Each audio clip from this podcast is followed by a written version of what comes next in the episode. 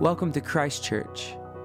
The following is a homily from our Sunday morning gathering in Tulsa, Oklahoma. Enjoy.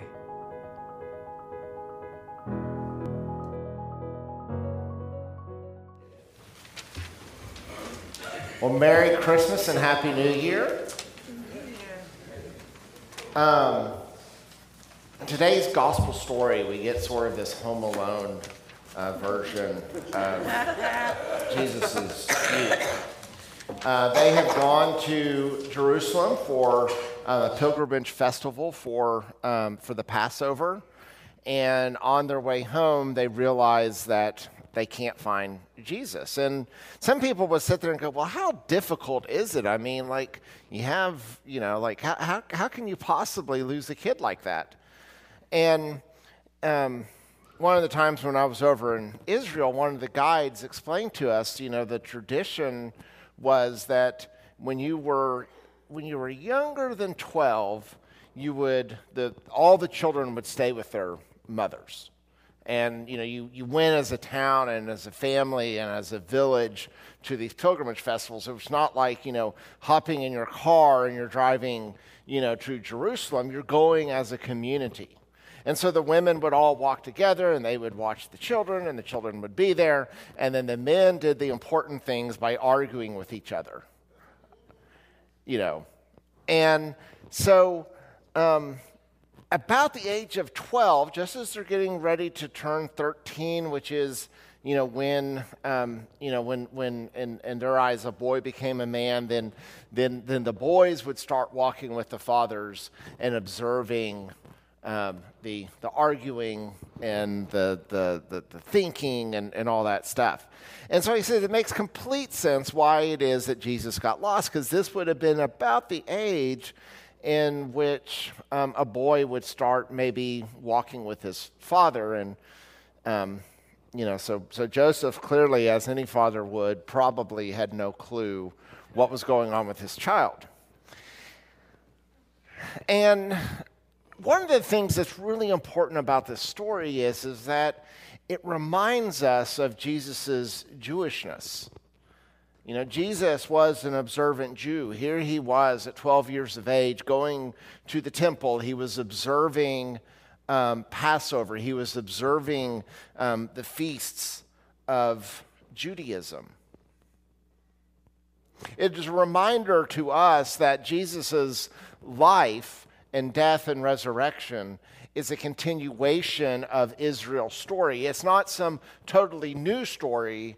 It is a continuation of the hope that God placed to the world and the people of Israel. Um, several years ago, I read a book by N.T. Wright about Paul, and you know, Paul's somebody who I've always kind of like tried to wrestle with, and, and for a lot of the reasons is is that Paul's talking about kind of fine, you know, these these you know, finer points of things. And so sometimes we miss what it is that Paul's talking about because we don't have the larger cultural context. And, and that's what Wright says is, is unless you understand Judaism, um, particularly Judaism in Jesus' day, it's hard to understand Paul or the Gospels. But this story also demonstrates not only Jesus' divinity, right? I mean, here we are, it's still Christmas, and we celebrate the incarnation, um, this conviction that Christians have that God became human in the person of Jesus Christ. But it also is a reminder of Jesus' humanity. Wisdom is something that is learned and built. We all have different God given talents. Some things come more naturally for one person than another, but that does not mean that hard work does not pay off. There is nothing in the world I would love more to be able to do than to sing well.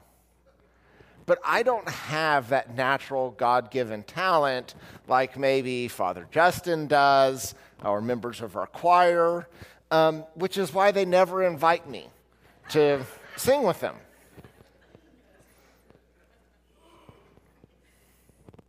This past week, Conrad and I went and saw American Underdog, which is the story um, of Kurt Warner.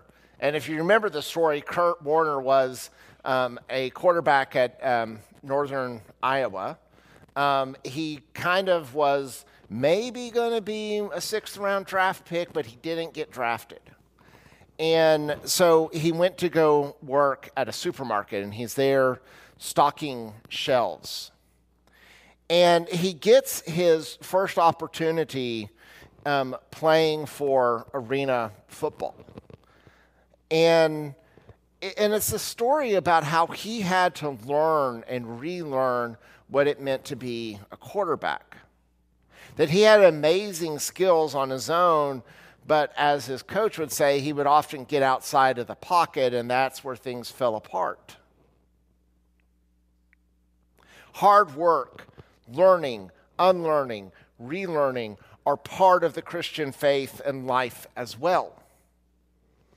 David Kinnaman says, Becoming wise does not happen simply by saying a prayer or by memorizing a list of do's and don'ts or by signing a pledge or completing a six week program. Instead, spiritual wisdom, he says, is a lifetime process of deep transformation through faith in Christ, knowledge of God's word, and living by the power of the Holy Spirit and engaging in community with other believers.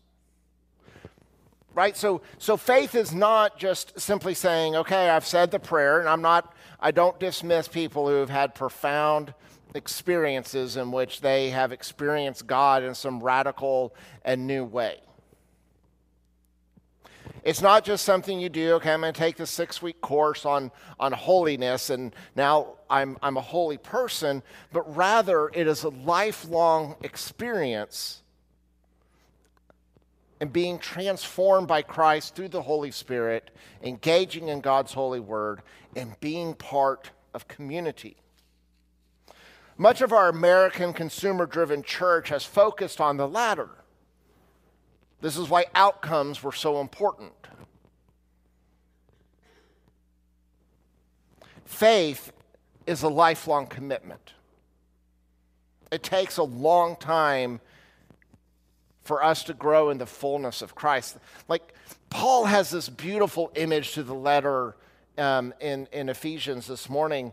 And, and, and it's a lifetime. I mean, it's like it's great. Okay, Paul tells us, hey, guess what? God chose you before the foundations of the world. Woohoo! But it takes us a whole long time to figure out what that means.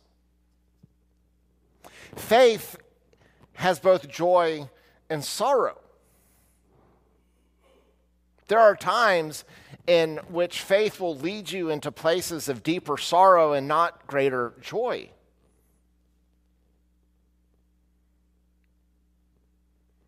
Sometimes when we get to the sorrow, we just want to avoid it.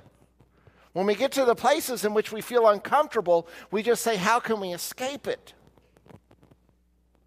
John Sewell talks about this. He says in his faith development, he said, How I was tempted to strangle the birth that I was birthing. How I was tempted to strangle the birth that I was birthing. How many times in which have you started to experience and feel pain in your own life and you seek to avoid the pain rather than to see how the pain can transform you and lead you into a different place?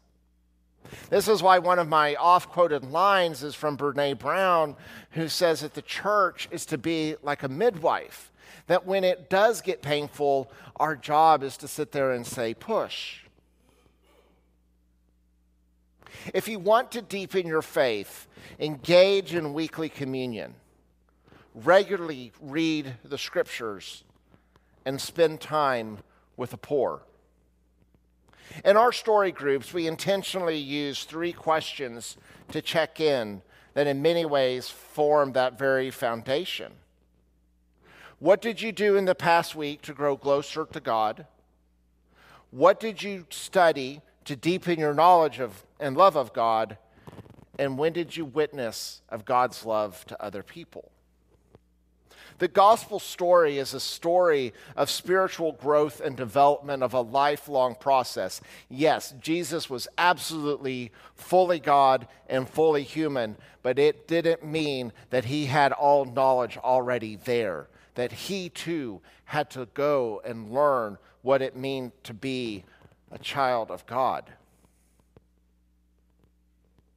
Sometimes we are really tempted as human beings to blaze our own path. Have you ever driven like on a, on, on a dirt road and ruts are already there?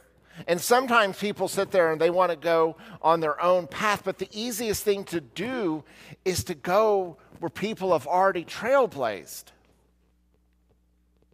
This is the gift of tradition and being a part of a liturgical and sacramental church is that we don't believe that, that tradition is 20 years old. We believe that tradition is 2,000 and even more than 2,000 years old. And allowing that path to form us to stay in those ruts and seeing it as a good place for growth that that's where the seeds of our faith are laid. I don't know what you have done to start the new year off. Maybe it's your commitment to go to the gym, or maybe I'm going to read the Bible, or I'm going to clean out the fridge, as one person said.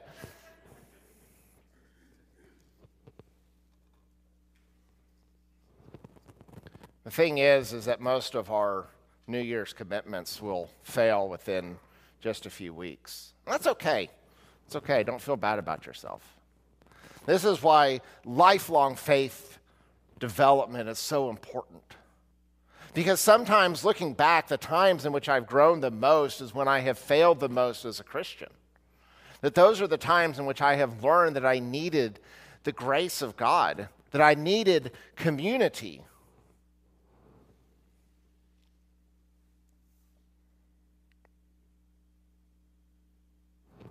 Give yourself to God and let God form you. Amen.